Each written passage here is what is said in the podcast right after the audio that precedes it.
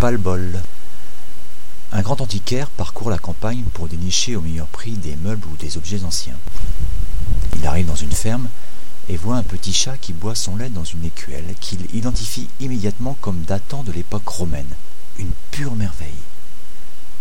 Cachant du mieux possible son enthousiasme, il dit au paysan euh, Ma femme a toujours eu envie d'avoir un chat. Euh, si vous voulez vous débarrasser de celui-là, euh, je vous l'achète.